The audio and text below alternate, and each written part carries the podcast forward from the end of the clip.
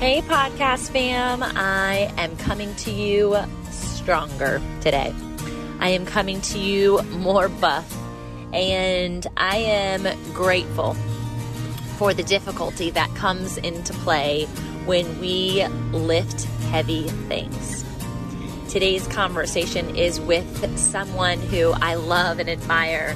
She is a health and wellness specialist, both in the kitchen and in the gym. If you check out her arms by viewing the live version of this podcast, which happens a couple weeks before it airs here on either my Facebook page at Tamara Lee Andress or YouTube at Tamara Andress, you will see the guns I'm talking about. However, we did a bit of lifting in a different way. This was lifting our understandings, this was lifting our eyes, this was lifting veils, this was lifting away heavy understandings that didn't serve purpose. It was lifting away and carrying away bricks. And I am praying that the ears that listen to this will truly comprehend the depth and the heaviness of this conversation with fresh eyes, with fresh ears, in a new way, that you can understand that the conversations that are happening around equality, ethnicity, racial discrimination, there is so many more layers than sometimes even the deepest social media post. There are so many more layers than even our generation can comprehend. But here we are, doing the heavy lifting. And I am honored to stand beside Sabrina Hoggard today and any day as a sister, as a friend, as a fellow mama, as an inspirer, as a voice, as someone who sharpens me. And I know and I am hopeful that you feel sharpened by her in the utmost beautiful, loving ways. She does it tactfully, she does it gracefully, and she does it through the lens of God Himself. And so I hope today's episode blesses you. I hope you learn something. I hope you take something, and I also hope you put something down. And I was told recently that we have to unlearn to relearn. And I feel like that's exactly what I did during this conversation and in the preparation prior to it, and the simmering and the lamentation afterwards. So be blessed, friends, enjoy, and please welcome my beautiful guest. This is your God wink, the moment that heaven says, for such a time as this. It's time to own your joy, prioritize your health, discover your wealth, and exude your wholeness. It's time to become truly fit. However, this isn't a fitness podcast, though I'm a retired personal trainer and nutritionist. This isn't business jargon or tips and tricks to landing your successful passion project, though that's totally why I'm a business coach. This isn't a quick fix health detox ploy, though I'm all for therapy and I love Whole Foods. I do have a YOLO side sweet tooth, though. This isn't confusing religious banter, though I'm an ordained minister still figuring out the many things and facets and faces of Jesus. It's really none of that. So I'm wondering if you're wondering, what is this? Well, this is an opportunity to join me alongside other big dreamers, innovative movers, and lifestyle shakers as we explore and share our messy comeback stories and discoveries with each of you fellow passionate seekers. The Fit and Faith movement was birthed through my own trial and error discovery of mind, body, and soul alignment, and to be totally transparent, my own entrepreneurial crash and burn experiences. I've learned firsthand that being fit isn't about our physique at all. It's not about our qualifying abilities or titles. It's not about our potential. It's truly about our God gifted passions meeting our purpose. You are one step away from achieving your idea, your dream, your calling, your purpose, whatever you want to call it. And I want to be there for the moment that you say yes in freedom, clarity, and confidence that you are living fully fit in who and whose you were made to be. Welcome to the Fit and Faith podcast with me, Tamara Andress. There is no better time than now to get fit. I am so excited to be here with a dear, beloved friend. Sabrina Hoggard is not only a beauty queen, but she is a health enthusiast, a mama to two that I love and adore. Uh, they're incredible. We'll get to talking about them here soon. Uh, a wifey to what I like to call a hot hubby because I've got one too. I know how it is. and she is just a sister. And ultimately, that title is what matters most to me. And one of the reasons that I was so honored to have her come on today's show and just chat you know how I love to just have un, uh, unprobed questions and opportunities for us to just come together and have what is not going to be a coffee conversation. What are you drinking today? Um, water. Water, yeah, typical. uh, I would. I'm going with a lemon stevia cayenne lemon love soja water today, thanks to my hot hubby who comes home with random juices. Um, but I, I, I think today has a lot of intention. I I brought Sabrina on specifically because I feel like there's so much going on in the world in conversations that I've always entrusted to come to you about. Um, we've been friends for four years now, which is crazy to think about. And since day one, I've just always felt like there was more to the conversation than there was less. Yeah. And it was always based and premised on truth. Mm-hmm. And I think now more than ever, that truth just needs to continue to be shed and cast into the world. Yeah. So thank you for being that friend that I can rely on and for being here today. Of course. And honestly, thank you for having me, first of all, but thank you for being someone. Um, that wants to know more, that wants to learn. That's really big. I mean, you know, I can kind of be the friend that is always ready to talk and, and you know and enlighten and but if you're not someone that's willing and ready to receive then it, we really go nowhere. Yeah. So we've been able, I feel, to um, keep the friendship because it's mutual. You know, it's a give and take. It's not just you know one side or the other. So thank you. Yeah, yeah. I think that's really good. It also makes me feel um, like I should have done it sooner.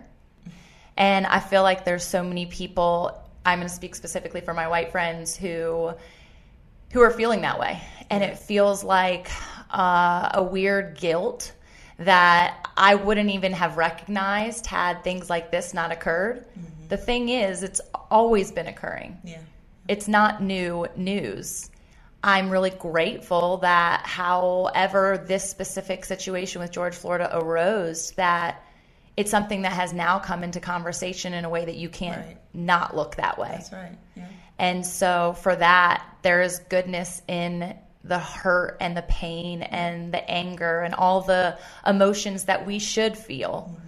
Um, so I'm grateful for that, and his life will always be remembered in that capacity. Absolutely. That so that's a good thing, right? Yeah, I mean, you know, when you leave here, you know, you want to leave some sort of legacy, and as painful as it is to have seen the way that he died, I mean, look at what his life is representing now. Look at the the outrage, you know, that not just this nation, but around the world, you see people from different countries even like this is not okay this is not right yeah. you know yeah um so it, it's it's horrible like i said as it is and my heart goes out to his family his mom oh that he cried out for you know even in that moment um I hope that they can look at this and see, wow, but look at what my my my family member, my loved one's life is leading to now. Yeah. So yeah, it's really amazing. So like there's so many different directions that we could take this conversation. And I, I know I called you earlier this week just in tears after listening to yeah. Steven Furtick and John Gray kind of explore this conversation. And I really just leave it up to the Holy Spirit. Mm-hmm. I feel like that's all that we can do at this point. But I do think you mentioning that like there's this willingness that that ultimately has to be yeah. the answer versus like questions are good and and they should have you know we should have the ability to have conversation about it. But the thing is is like where's the heart of your question coming right, from? right right, right. Um, and so I, I, think to start is just like can you share a bit about your story? And i know when you were even sharing you were like you know there's parts of my story that even i could carry guilt or shame around. Mm-hmm. so like just unpack that and like who you are and, and where sabrina came from Okay. oh gosh, I don't really like talking about myself a lot, especially like on camera. Yes, yes. um, so I obviously grew up black. yeah, yeah. I am Beautiful black. and black. Thank you. Yes. Um, I had, you know, both of my parents in the home. Um, my mom actually stayed home with us, so I always had that example of, you know, mom being home. Um, my dad was always a really hard worker.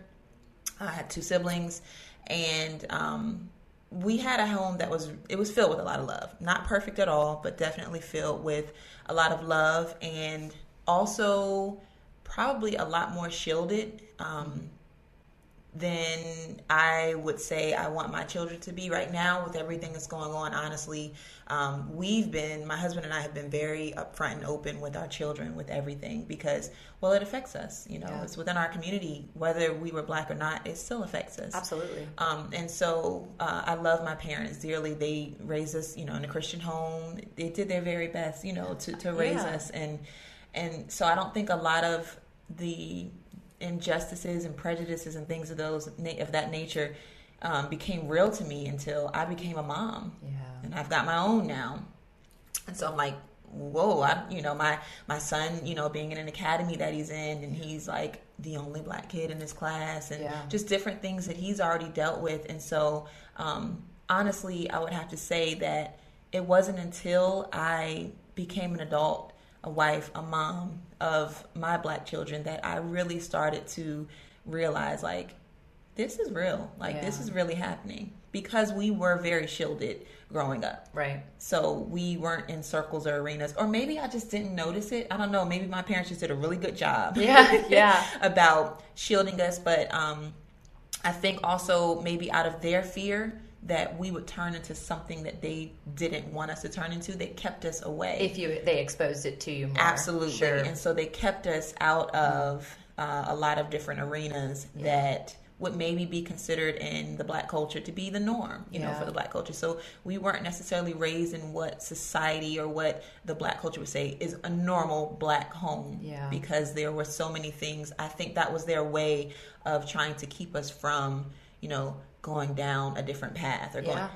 and and not in the way that it's saying, well, if I raise them to be black and proud, then they may go down the wrong way. But because they were trying to do what they thought was best, they did shield us from a lot of those things. Yeah, and I, you know it's so interesting that that plays regardless of ethnicity. That plays to every like parent-child Yeah, relationship, yeah. and and now as as moms who have had our eyes open to mm-hmm. so many different things, just and not not necessarily racial discrimination, even being that like.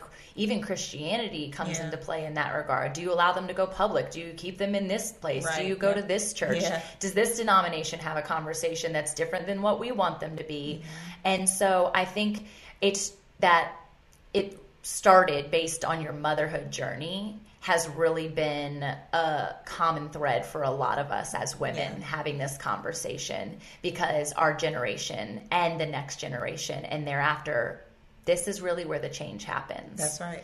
And we have to be understanding that the love that we're showcasing in our home has to be the love that we want them to emanate That's to the world. right. Yep. And so, with that, similar in my regard in my home, if my love that was taught to me wasn't cast out for everyone, mm-hmm. despite color, despite denomination, because I wasn't raised in a church, despite anything, then my only example is to continue Yeah. as it has been shown. That's right. Yeah. And so that's why, like, bringing our children into a multi ethnic church mattered a lot to me and my husband, and still matters. And when I walk into an all white church, I feel awkward, and I'm white. I'm like, what? Where's Jesus? Like, I Yeah. need to see heaven, Yeah. and I want that everywhere I go.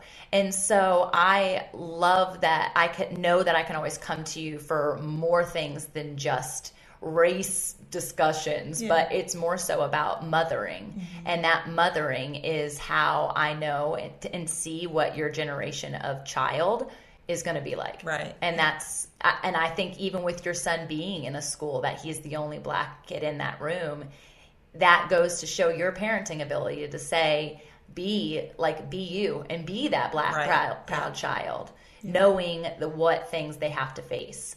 I was l- reading because I again I just want to be informed. I think for I me love that too. I love that. it's like I because I wasn't brought up understanding or not understanding. Mm-hmm. It was like almost like they tried to put a veil of everything's okay. Yeah. yeah.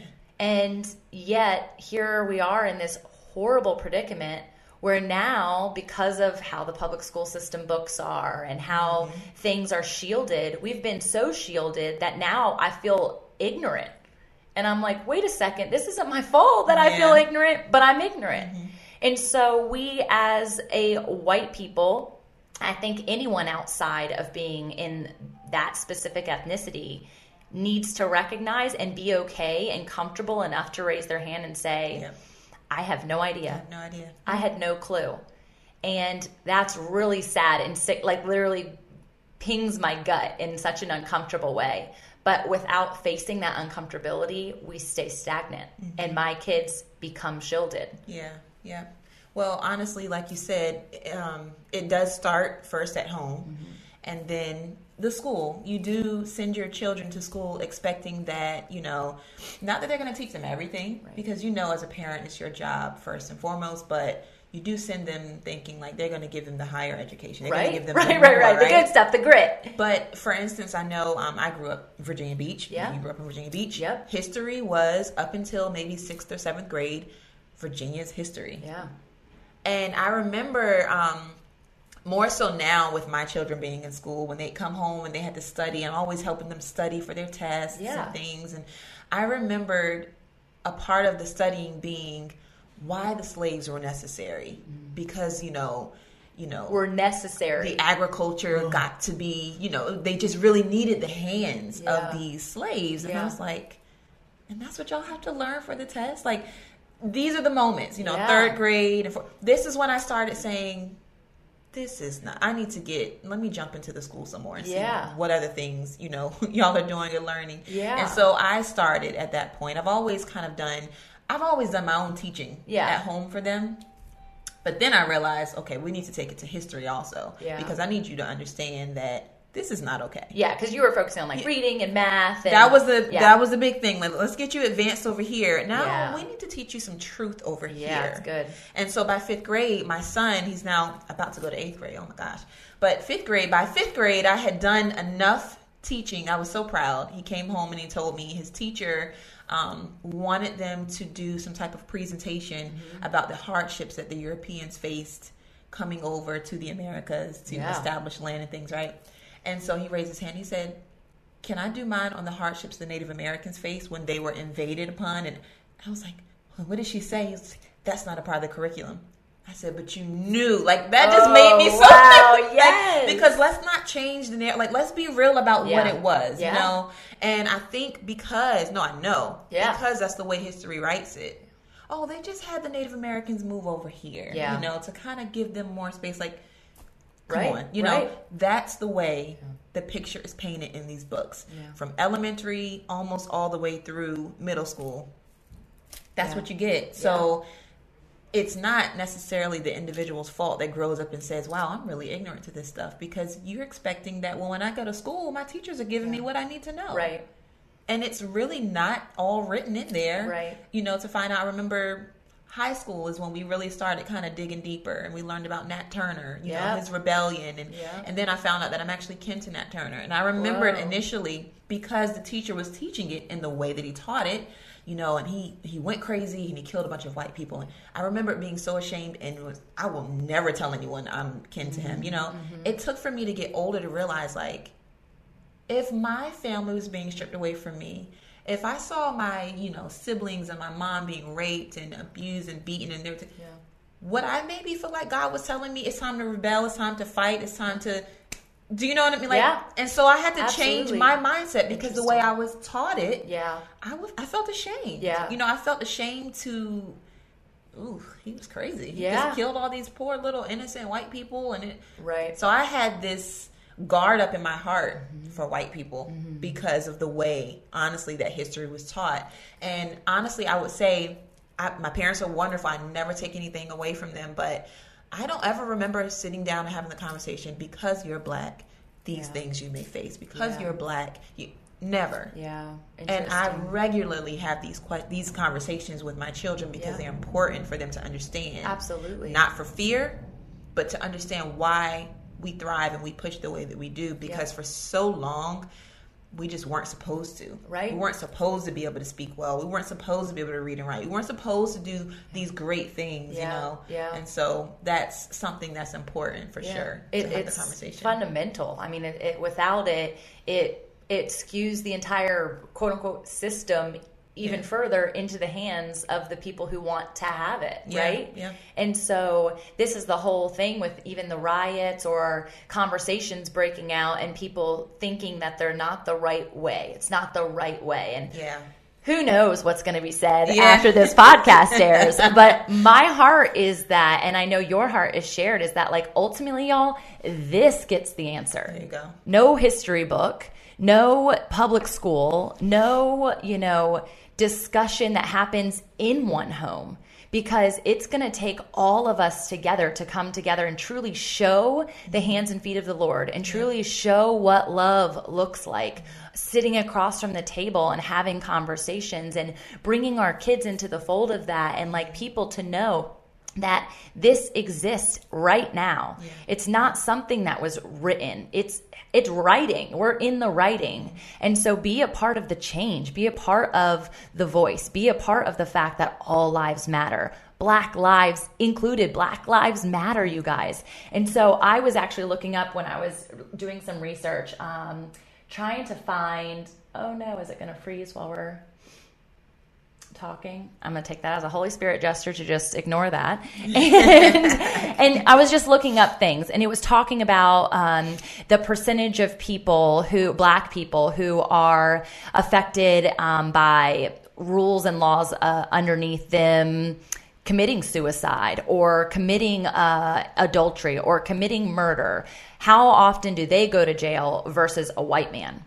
How often do, do they get pulled over? How often do they get ticketed? How often do they um, run into situations with the law? I mean, so many different things, and the staggering statistics will literally make you want to throw up. And it literally has nothing to do with the color of their skin, but it's based on the premise of what has been taught to all of these people people prior to without like just like me, without them even knowing that they were taught that. And so it feels like an injustice to humanity more than just an injustice to one color versus another color. And this is where we have to turn back to God and say, God, what did you say? What is the purpose of this? The fact that our ethnicities are celebrated in his eyes and that we are all under one race. These things are fundamental to us moving forward.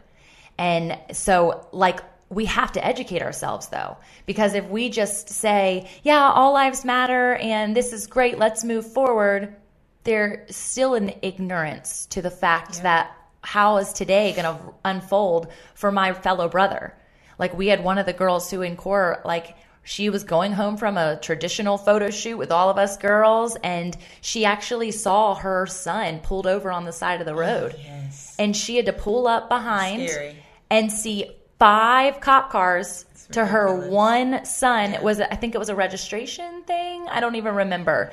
And she had to yell and fight for her son and he was doing nothing. Yeah. And so the fear implanted in a mother like i can only imagine because i haven't had to deal with things like that. And so i guess my next question for you sabrina would be as you're you know leading this front for your home as you're teaching your children the truth mm-hmm. and actually having them activate in society as a strong black woman and a mm-hmm. strong black man like how can me like as a sister instill that in my kiddos as not a white man or a white woman but as a brother and a sister of the human race Well, I would say um, I know that you don't do a lot of TV in your yeah i don't but, but, this i know you have resources Technology is like where we are. Um, Mm-hmm. I will. I'm going to tell you this. I remember my daughter being in K4. I Yeah. don't know if I remember telling. I don't know if I told remember you this, but told anyway, me. she was in K4, and um, I had put her hair in these cute, like a puff like this, but it was mm-hmm. two on either side. And I was just like, oh, she's so cute. I had taken like a billion pictures that morning. And she comes home and she's like, Mommy, can you do my hair different for tomorrow? And I'm like, what do you mean different? And so she's like, well, my friend such and such has, you know, like a long ponytail that moves. Mm. And I was like, well, baby, we have coiled hair that mm-hmm. comes up. You know, God bless us with almost as if a crown. It grows up as a crown. Ah, it yeah, girl. up, right? Yeah. And so, um, yeah, but the, they said my hair was crazy. They said my hair looked crazy in school. Like, I said, well, who? Well, a few of my friends. They said my hair is crazy and I don't want to have crazy hair. I just want to have hair that's like theirs. And so, in that moment, what I realized is, well, of course, I didn't become angry with this four year old or Sure. these four year olds that told my child that her hair was crazy. But what it immediately registered in my what immediately registered in my mind was their parents are not teaching them what it looks like to love all different types. And it's not even that they're telling them, "Oh, you shouldn't like this." It's the fact that they're keeping them ignorant from it. Right. Show them. Yep. Give them that example. Show them videos that have people of all different cultures and all different. Give them that so that as they grow older, it is not odd to them or weird when they see these beautiful coiled puffs in Yeah. someone's hair. They don't assume that because all I see on TV, at home, in books, because let's be real, you don't have to be intentional to go grab a book that's filled with white children. Yeah, right. You don't. Right. They're there. Right. You have to be intentional now, and it's getting better now for sure, to go and specifically find a book where the characters are brown or the characters, you know, are, are yellow or you don't get that all the time. If you go in the store to buy a doll baby for your child, you got a whole plethora. You know, you Yep. can just pick from all the different. Oh, I can have a brunette that's white, or I can have you know black hair that's white, or I have blonde hair that's white. It's you know you can literally get cleaned out quickly of the brown dolls, and but I would say, especially like for a little girl, for instance, Yeah. buy them dolls of all different colors. so cool. Because you want them to see that representation at home. Yeah. that's where it starts. Yeah, really so then when they get out, they don't feel like, oh my gosh, wow, it's so amazing that your hair does that. Actually, it's actually kind of weird because I've never seen anything like this before. Right, right. And now, although that child was just ignorant because they just didn't know, now I've got to build my child back up Mm-hmm. and encourage her and make her believe that no. You're. Your hair is beautiful just the way it is. It doesn't have to change. Right. But that other child had no idea. So just like for me, culture is huge in our home. My daughter's learning Russian. My son Yeah. is learning French. Like we've always just loved all different cultures. Um, we're right now studying. We just finished South America. We're doing all the countries and capitals, and it's important to me that they know also well what language do they speak there. right. You know what is the climate like? Okay, if it's warm, then what does that probably mean about their skin? Mm. That they have maybe darker skin because you know it's really uh, sunny, or you know, Right, right. I want my children never ever to go in a place and say, "Oh, they look weird" because they don't look like what I'm used to seeing. Yeah, they yeah. should be used to seeing all different cultures. It's all beautiful. It's Yep. like it's a rainbow. It You know? It's It like you don't go. You don't. You wouldn't just paint your house one color, Right. And only teach your kid that one color, right? That's so true. You would never do that. Right. You want them to learn all the colors, purple and blue, because Right. there are different hues and shades that are so beautiful. Yeah. Well, it's the same thing when it comes to cultures and races. Yeah. And so teaching them that there is a difference. Look how beautiful these curls flow. Yeah. Our hair is more straight, but look at how beautiful, or look at how this hair has, you know, like yeah, just yeah, expose them. yeah. Remember my daughter being like, "I really want beads like that." I'm like, "I want you to have beads like that too. I want beads like that." And last night we were at dinner, and That's one of the cute. gals had like braids, and they were way down to the back. And I was like, "Ooh, I bet you it looks really cool when, she has she it up it in up a in a bun." bun, yeah. And she's like, "Can I do that?" I'm like. Well, yours would be really dirty if you did that. Let's not do that. So it's just, it really is exposure. Yeah. And in that exposure, sharing the beauty of it That's right. and and to know that like that is that is a god made thing mm-hmm. there's nothing about that that is americanized versus not now what gets americanized is when that little girl actually gets her hair straightened and then her hair is straight for so long that she doesn't even know what her actual curls look like because she was never celebrated or felt comfortable to be able to wear it like that That's right. and that breaks my heart because the the beauty of that. I just had a girlfriend who said she had had straightened her hair, like done it for so many years that she didn't know what her regular curl looked like. Mm-hmm. She just shaved it all off last week. Oh wow! And I'm like, yeah, girl, you look awesome. Liberating. Yes. and so I can't wait to see as her hair grows Yeah. for her to just own that. And Yeah, I don't know the story behind it. I should ask her. But she, you know, she's married to a white man. She has beautiful mixed kids, and so I wonder what that was like for her. And I think beyond just like what we look like from an outside, it's like the it's the heart matter. That's Yeah. where we have to keep going back to is that ultimately, if you believe in this, you believe that we truly all are kin. Right. You believe that it doesn't matter what state we live in or where we came from, we all came from one bloodline and we all bleed the same color. And so I think, you know, utilizing resources like that, I think for me, um, our library at Friend School, our our new librarian has been amazing. And I didn't know these books that the kids brought home for this distance learning time. Mm-hmm. And sorry, my computer's going crazy. Um, and so there was this book. It was called Sulwe, and it was Oh, all yes, about yes. this. Have you read it? We have it. Oh my Yeah. gosh, it's the sweetest Yeah. book. And this little girl, she was so sad about how black, how dark her skin was, Yeah. and she wanted to be like her lighter, more beautiful Mm-hmm. sister. And I, after that book, have had my eyes exposed to. There's actually been a lot of like conversation about the hierarchy of even within the black community Yep. of oh, her skin is lighter, so that.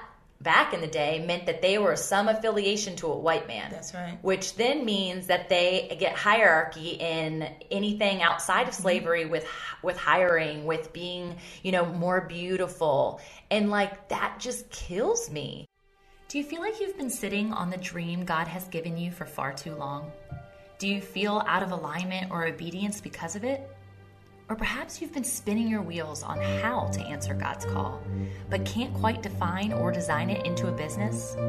Maybe you've titled this God Dream a ministry, one you wholeheartedly give all of your time and energy to, yet your passion isn't providing the profit you need to sustain your home, your first ministry.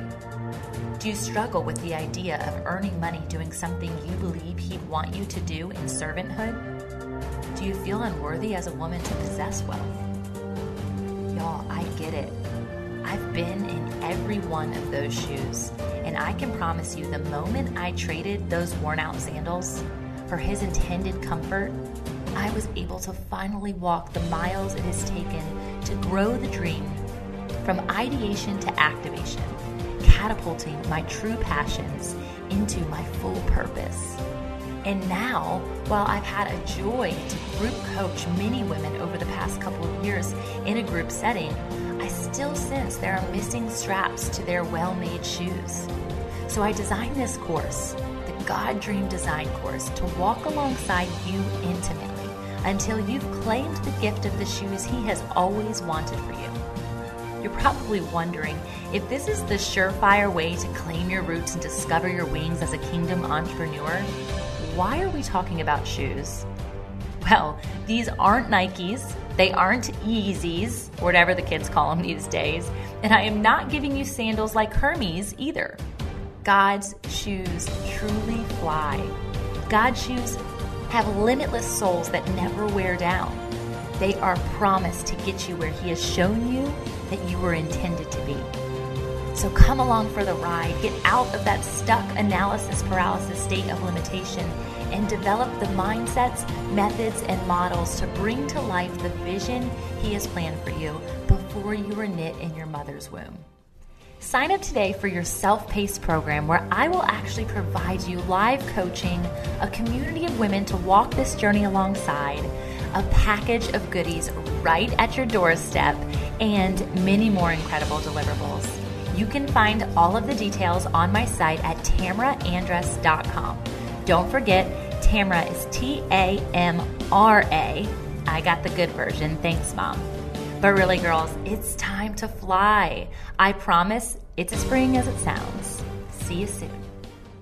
And listen, let me tell you, I love that you're sitting here like you are educating yourself. I'm gonna tell you, as a black woman, that does my heart because even though you're asking me questions, you've also done your homework because you want to know. Like you want to learn more and that's really big. And not just sitting around and just waiting to ask someone mm-hmm. but really doing the homework it shows that you may not know all the things but you want to educate yourself and become more knowledgeable in that. That yeah. means a lot. Yeah. You know, it means you see me yeah. you know and that that's huge.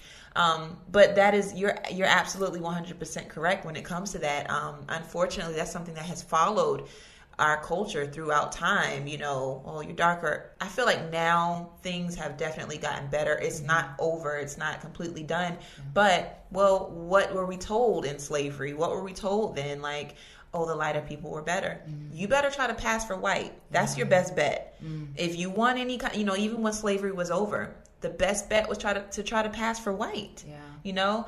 And so, um, that's just something that we don't even realize i think sometimes because i think um, the way society changes and evolves i think we feel like oh no i'm only saying that because no it's because what happened so long ago right. it's almost as if we've been pitted each other for pitted against each other for so long that we find excuses and justifications. But no it is what it is. This is what happened. Yeah. but we need to stop it. Absolutely. We've got to stop it. Like absolutely. at some point we have to say it stops here. Yeah, you know? yeah, absolutely, and it can. That's the biggest thing. Yeah. It's like we, they say, we the people, we have the voice. Like this is our ability to do this. And just in our city alone, in the last two nights, to oh, see the beautiful marches that have happened. Yeah, yeah. And I've seen girlfriends who are white friends who are getting ridiculed for being there, and yet their following is Christian based and i'm like oh man and and one of the things that i was reading is saying that the whole problem actually didn't start in the americanization of it it started in the church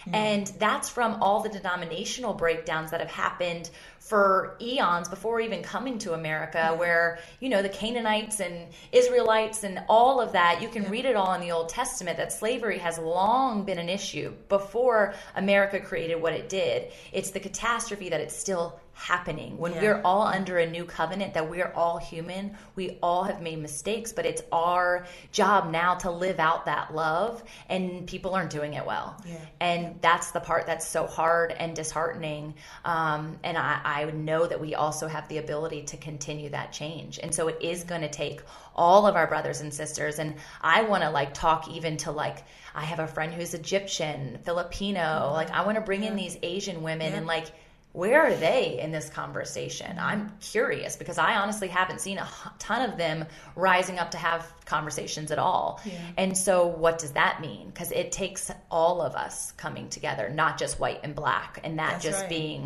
right. one against another, right? Yeah. yeah.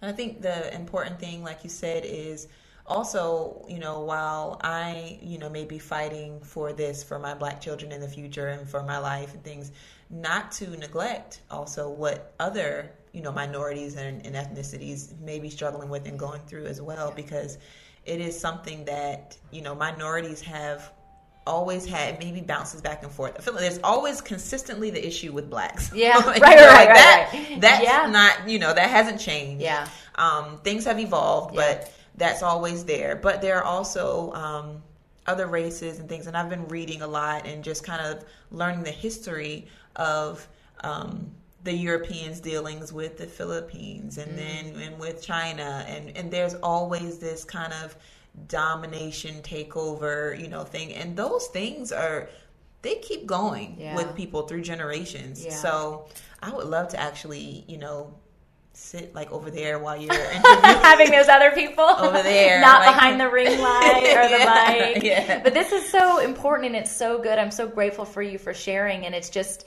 it is something that I hope that as people hear, ultimately they hear like us constantly going back to the fact that like God doesn't want this. Yeah. But at the same time, He has ultimate control and ultimate understanding mm-hmm. and an ultimate plan that we as the people as his sons and daughters need to rise up and lean on him instead of leaning on our own nature because our own nature is sinful. It it will mistake. We will go back to greed and all of the things that aren't fruits of the spirit if we don't continue to align with the word. That's right. And whether we intentionally do it or not it's the enemy is constantly going to be there. And I I just pray that like people can come into understanding the the Bible in a way that they never have before because there are certainly scriptures that you could read without knowing context that can skew this entire conversation. Yeah. And that is what makes me so upset because it does start in the church. And that if we can't, and the church is home, right? So I say church, I'm not envisioning like steeple. I'm envisioning our homes that then go into this church home of four walls that then go out into the world as we're called to do. And so it's just, there's so many more deeper conversations that we can continue to get into. But I think ultimately it's just about coming together Yeah. and sharing our like heartedness Mm-hmm. and our desire ultimately for the next generation, which are is our babies. And I know that there are uh, thousands of moms in Oh, yeah. this conversation that are going to continue to want to rise up and, and do that. It's just a matter of what are the resources and what do those conversations look like. One of the things that I've been reading recently, um, can't think of her last name, Latasha is her first name, the Be the Bridge book that I had mentioned to you. She was talking about the part that you were about the history that feeds into where we are today into our individualist individualistic space but then also our collective and that we need to be in a state of lamentation and i didn't really know what that meant and so learning about the state of lament and being at our feet and on our knees in front of god they did it after I had already read read about it on Sunday when the um, black pastor was standing there and he asked white people to get on their knees. Yeah. And I wasn't there, but I had a pastoral friend who was there and she had the whole thing on video and I was thinking, "Whoa." And in that moment thinking, what would I have done? Mm-hmm. And you see just the half of the congregation of people get on their knees, and you hear white people crying out, and you hear black people crying out, you hear kids crying out, you hear grandmas crying out. And to just goosebumps. see, yeah, just to see that, like, that's the state that we need to be in. And it's not about lamenting over the fact that my great, great, great, great, Right. great grandpa had a plantation Right. in Virginia. And here I am, generations to follow. Did I live in any sort of like repercussion of that, good or bad, or what? It's the fact of the matter that we are here today and we can lament all of the past Yeah. and say no more Yep. That's right. right and and to say that i don't i don't have to carry their guilt and shame mm-hmm. And that's the whole point of the cross Yeah. right is for us to come all together and ask for our and repent and say god like you've already carried this all to the cross like how now do we move forward Yeah, yeah. I would say too. I was thinking when you were talking, I was thinking about how I know a lot of people have um, views and things to say about the riots, and you know, although I do not agree necessarily with, you know, a lot of the things that I will say this. I will say this. Um, I was reading something and um, from the Bible, and it was talking about how there was a woman that came in. Um, I think Jesus was there at Simon's house eating, and a woman came in and she fell at his feet and started pouring the oils on him, and you know, and to everyone that was like, first of all, you are not worthy. What are you doing? Or here? welcome there, yeah. Like, how dare you? And secondly, what a waste. Yeah. Why would you be wasting this good stuff? Like her tactic, Mm-hmm. her the way that she went about this situation, you know, everyone was just like taken aback, like, whoa, what is happening? This is not okay. Mm. She's not worthy. And like, who does this, you know? Now, he became very judgmental and prejudiced in that. And Jesus basically presented to him like, you don't you don't really know her story. You don't really know her struggle. If you understood, if you understood, if you would step back from your judgment for a minute, you know, and and take a step back and realize like she's just coming because she just wants she wants change. She's seeking change and this is her way. It's radical, but she's seeking change. And I just challenge people um not to look at you know just the riot and the things and the crazy things but look at and i'm not saying i'm not talking about those who have gone in and stolen things and things. That's people of every race that Yeah. are doing that. Those are not people that are seeking change. Those are not people that are protesting um, for justice. That those should not be put together. Yeah. just like good police and police that aren't you know making good they should not be put together it's the same way Right. the same grace and mercy needs to be given for both of the communities there That's good. but what i'm going to say is also if if we could just take a step back from judging and just really look and read and go deeper and find out why is the anger there. It's almost as if a mom that loves their child so much, you know, Yep. like this kid is having these tantrums and he just will not stop. Well, okay, there may be a punishment that comes along with it, but then you have to realize I should probably dig deeper. Right. What's the why? What's the why? Like, why does my child that I love so much, that I care about, why does he keep having these tantrums? You, as a good mother, as a good person, as a, you know, an empathy is going to shine through and you're going to try to dig deep to figure out, oh, his big sister has been pinching him, or his big sister has been taking stuff from him. His big sister has not been treating him right all this time. And so now he's acting, out. out, He's frustrated. He's angry. He needs change. He needs to be seen. He needs to be heard. And what are you going to do? That's really good. That's and so really good that is analogy. what we have to do. We have to understand that, yes, you know, we, we may not like to see what we're seeing and it's frustrating. And But if you just take a step back and look and do some research Yeah.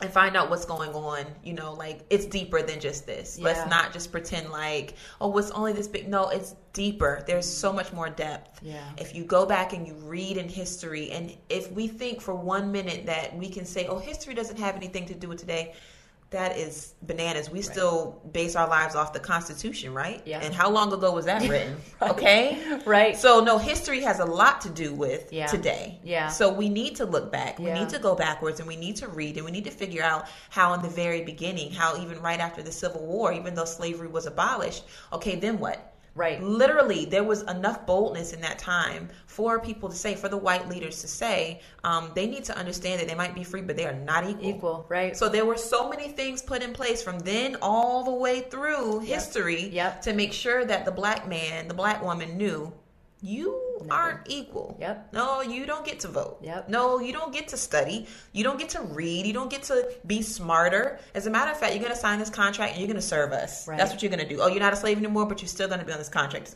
There were so many things that people really need to dig deep and read about Yep. to find out what happened in history yeah. Because it's still coming through now. And the interesting thing about that is when I was reading it was talking about how some people within your ethnicity, within the within the black community, that was their better option. Yeah. They could decide that they weren't going to follow any of those rules, but it was a better option to essentially sell themselves Mm-hmm. Absolutely. back into the state of servanthood, Yep. as white people like to call it, but back into being a slave Yep. so that they could commune with certain people, Mm-hmm. so that they had opportunity, so that maybe they were going to marry into a white family, so that that heritage was now in, Yeah. within their white, you know, lineage. I mean, so much mental play, Absolutely. and that is. It's just so disturbing. It's so disturbing. And there, I know, like you said, there are other resources. And you had mentioned one to me the other day on the phone. What are some of the movies? Because everyone loves to Netflix. Since we, Oh, we yes. might not have a lot of readers, I don't even know if the libraries are open right now. So, Um, I and this is something I feel like now it's, it's been um, out for a while, but I would say a good start, honestly, would be the Thirteenth on Yeah. Netflix. Yeah. it's really the breakdown and understanding of the Thirteenth Amendment and how.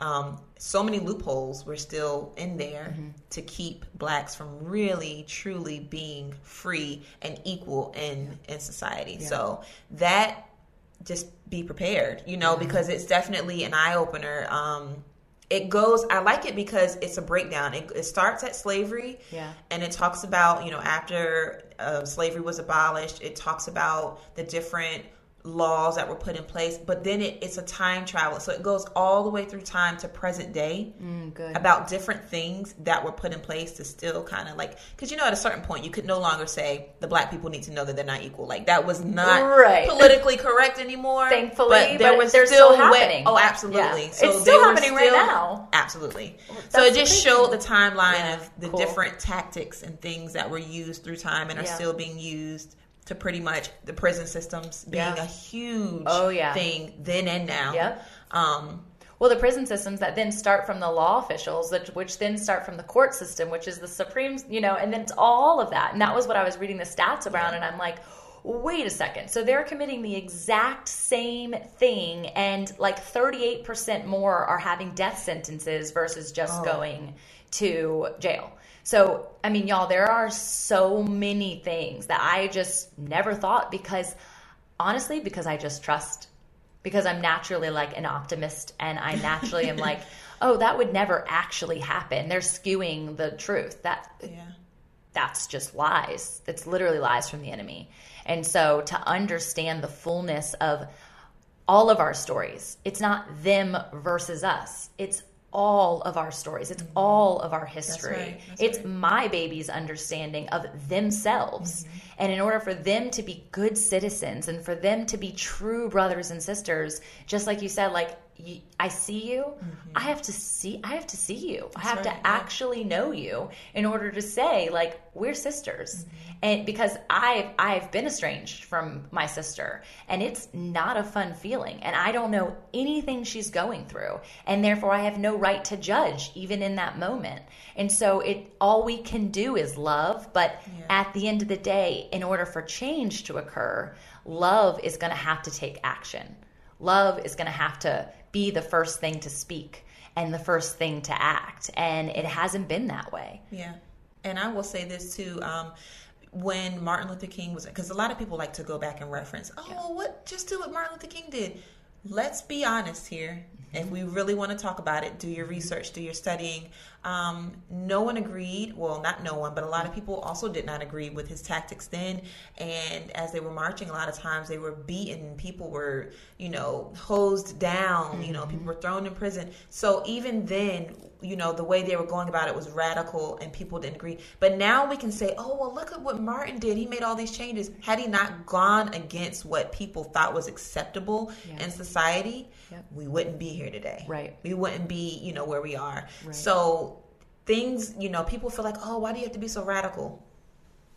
Radical makes changes. Yeah, Radical good. makes changes and that's that's the reality of it. Yeah. And we definitely never discredit God, but you know, Martin Luther King was a minister. You know, he was a minister. He was a man of God, and so um, the way he went about it, he was about peace. But even Mm-hmm. still, even though he was about peace, he did things that the sit-ins and you know the boycott. He did things that weren't necessarily you know popular in right those times, right or would be viewed as just in love it was done in action There you go. Right? It was always about action. Um, and I will say this while you were talking about the court systems and things. Yeah. I know I want everyone else, and I think I'm not sure exactly which outlet, but there are some outlet that has actually made this movie free right now. Just Mercy. yeah Listen, first of all, Just Mercy, we were in the theaters the first weekend it came out. Yes, we were excited about seeing it, but also my son is a fanatic. Yeah. This was a lawyer. He had read the book. You know, he's got the book at home. Um,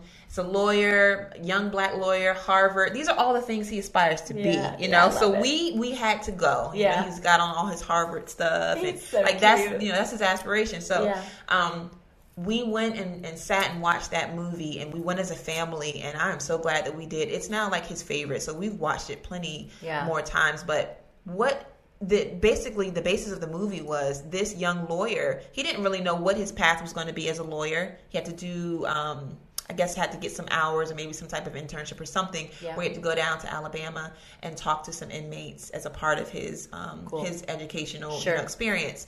And when he talked to these inmates and realized, um, you know, wow, these they're really not represented well at all, and they're on death row. These are the inmates that are just automatically on death row. Wow, like yeah. they're on death row, and they were telling, I haven't really gotten anyone to represent me. There was a lawyer that came, but he never came back, or Mm.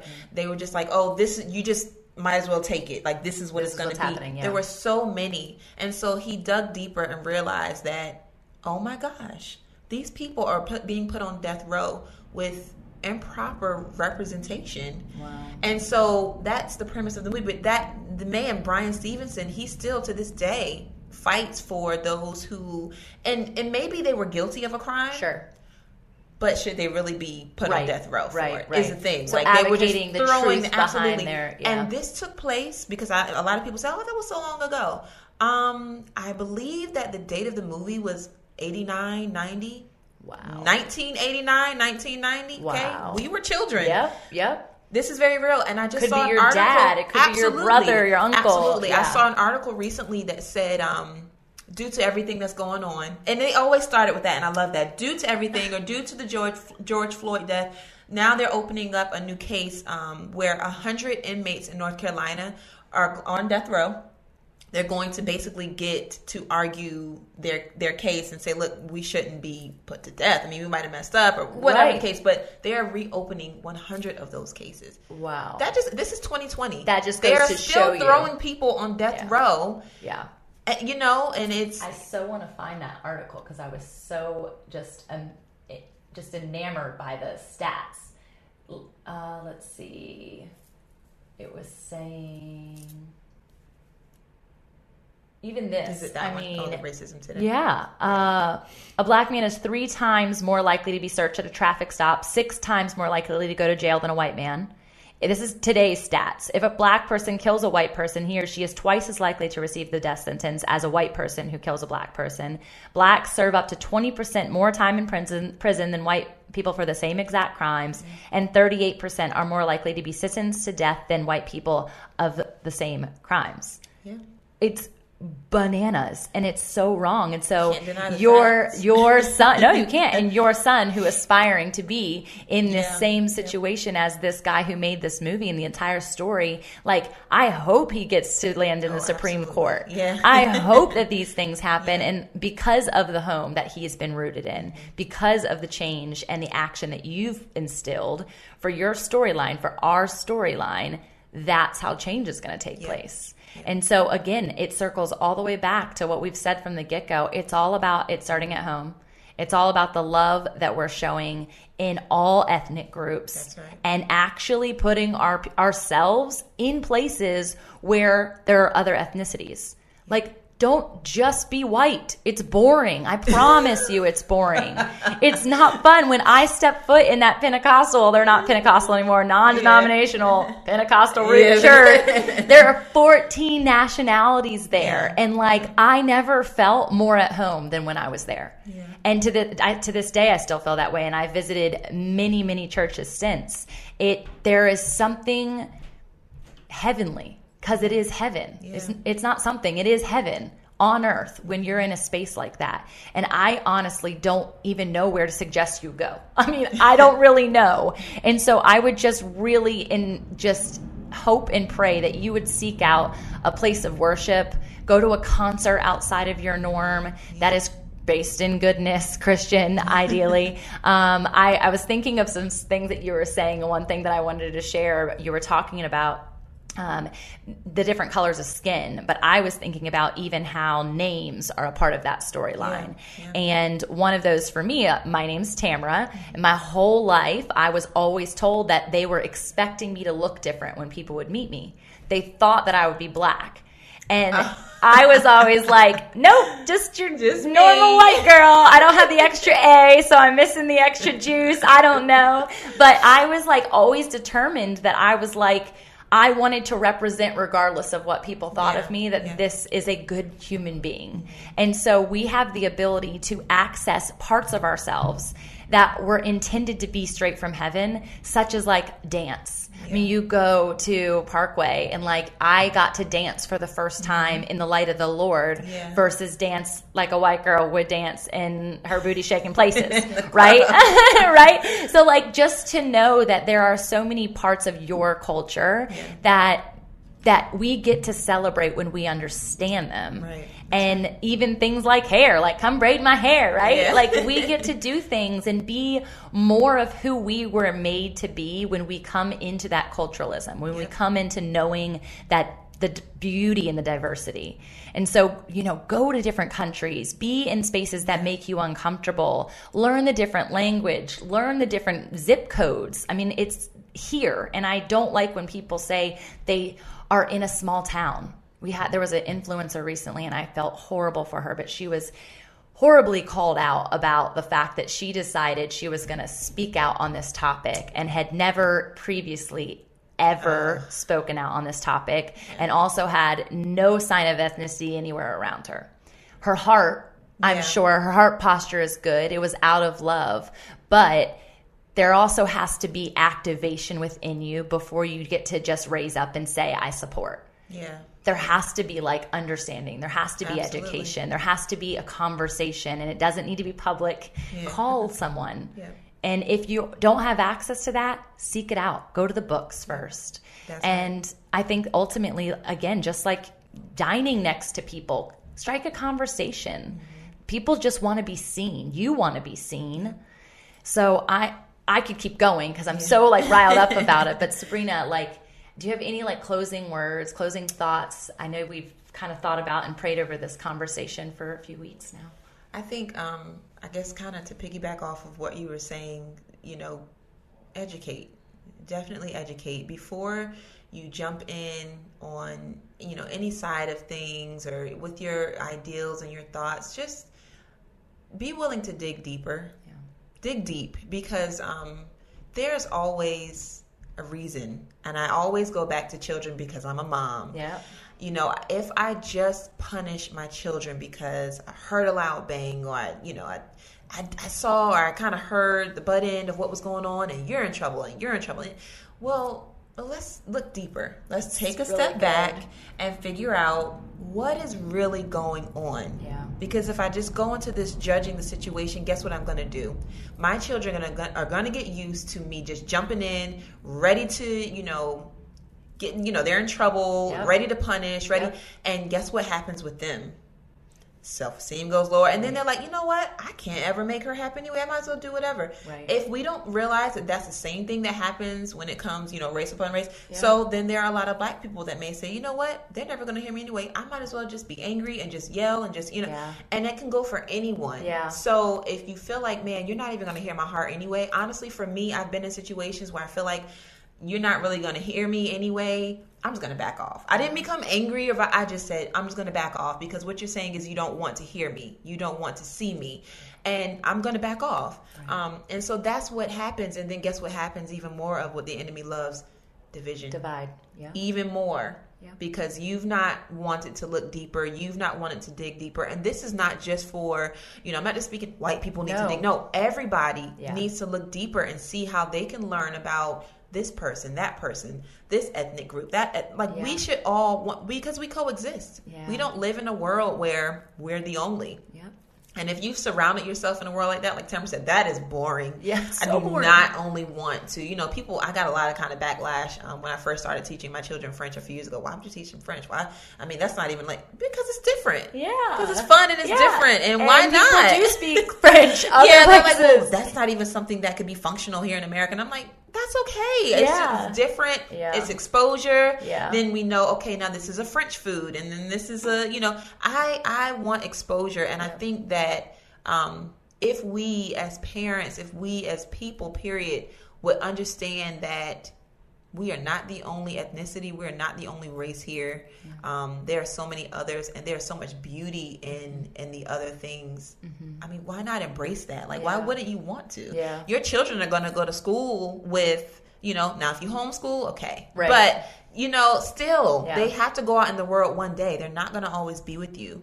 Don't you want them to be able to go in a place and coexist with those that are around them and understand the people around them Yeah, it's really good. And I think speaking right to the homeschool piece is that now with this transition of virtual learning, this is an opportunity. oh yeah big time Literally a God blessing to Yeah. say, let me open your eyes. Let me show you more deeply the story of your brothers and sisters. Yeah. And so take this as an opportunity, get different reading material for them. We're asked to read 20 minutes a day every day, right? Let them read something new. Let them not read the curriculum. Let them read the Bible. Let them get into something different than what's being exposed constantly because what's being exposed constantly is why we're here yeah yeah and and it's our job as moms to do that and i totally hear you because i constantly i go to the louder child the louder child gets in trouble Yeah. first in my home and i have found out more recently after looking and searching and waiting before attacking I have found that the quieter ones are really the ones you've got to look for, and doing little right? things, yeah. Right. So, what are we as the quieter Hmm. ethnic group yeah doing while they're really loud? yeah because that's why we're here. And that's the why that we need to look at. We need to really self reflect before we start going after somebody doing something different. Mm-hmm. And so I I'm standing up for that. I did not go to the marches the last two days, but I am marching. And so I hope that this met other people who are willing to stand up or get on your knees, which was, you know, the reference back to what happened on Sunday I I know that there are other women and other men who are ready to link arms with us. But you have to be willing to like open your fist and actually hear and actually have conversations. And that's going to look different for everyone, but there are ways to do it and people who are ready for it. So, thank you. Absolutely. And I, I know you're probably going to put my information. Yeah. I am completely open. Um, any extra questions, um, any other resources that you may be looking for. I will say, as she was talking about getting different books for your children, books can be a little pricey, but don't you worry. I am a mom that encourages reading. I have Yes. super readers at home, and so we use thriftbooks.com Cool. all the time and they're all like super discounted books like we can get like five books and spend like 20 bucks Nice. so you know loading up those you know those different things like letting letting them see in the content they have to read. Yeah. so why not teach them to read about it? Why not let them see these different people and different races and ethnicities in in the books too so. It's but so i'm i'm available. Please reach out to me. If you you know it can be private. You can message me dm however you like to do it. But i definitely would love to help and answer any further questions. I thank you for that because I do I do know that there are people who haven't been exposed to other ethnicities and that's there's nothing wrong with it if that's again where you've come from but now's your opportunity Yeah. right? So so expose yourself and learn. So Sabrina I am grateful to you. I want to close in prayer. I don't often get to do that in the podcast but I think it's necessary. Absolutely God, I thank you so much for this incredible time. I thank you for your conversation. I thank you for the conversation that you're implanting on the hearts of men and women everywhere, of brothers and sisters. God, that we would not quiet our voices, but instead let our let our life speak. Let our hearts speak. God, that you would know and you would lead this front, that you would lead this riot because it's deserving of that. God, that our generation to follow, that our children would not know this hatred, that they would not know the suppression, the oppression, the pain. God, that they would learn it, but that they would lead in love. God, that we as mothers and fathers would teach and open their eyes and open their ears and ultimately open their heart because we are opening the word, the truth to this conversation. God, that ethnicities are beautiful, that diversity is exactly what the kingdom of heaven looks like, and that we should celebrate it here as it is on earth. God, that we give people the opportunity to see heaven more often because we are coming together to rise up in your name. We thank you that you sent your only son, your only son, Lord, to cover the multitude of sins that we as a human race have partaken in. But God, you are good and you love us so intimately, no matter the color of the skin, that we are one race, Lord, that we are one love. And that you, this is your heartbeat. This conversation is your heartbeat. I pray that it falls on open ears, open eyes, and open hearts. And that Sabrina would walk out of this conversation as an additional resource to people who have never had the opportunity to conversate in the way that she is so open to do. I thank you for her family and for her children and for her children's children. And for her parents for stewarding such a, a woman of power. In your sweet name. Amen. amen Hey y'all, it's me again. I hope in today's episode you sense an ignite to an ember within you. Something mentally, physically, emotionally, or spiritually moving that creates and sustains a fire within your journey. Before you go, let's solidify the flame. I'd love for you to take a step right now in declaring your takeaway. By snapping a pic of the episode you tuned into, share your sparked moment and tag me at fit and faith underscore podcast or me personally at tamara.andress on Insta. I hope that I can keep you accountable and also share you with the greater community of the Fit and Faith podcast listeners. We're totally in this together. Community over competition is the motto, right? I'd also be incredibly grateful if you took an extra second to leave a review on iTunes or your podcast listening app. I'd love to feature your thought in the next episode and give you and your passion project a big shout out. You know I'm a writer, so I love words and I can't wait to read what you have to say. I'm ready to fuel the flame with you together. And until next time, blessings over your joy, health, wealth, and wholeness. Tune in next time. Hey there, it's Nicole Unice from the How to Study the Bible podcast, and I'd love to invite you to join us as we weekly discover a passage of God's Word together. From beginning to end, from principles to practicals, we are here to make sure that God's Word is powerful and relevant to your life. If that sounds like something you're looking for, I would love to invite you to subscribe. You can go to lifeaudio.com and search How to Study the Bible, and we'll see you there.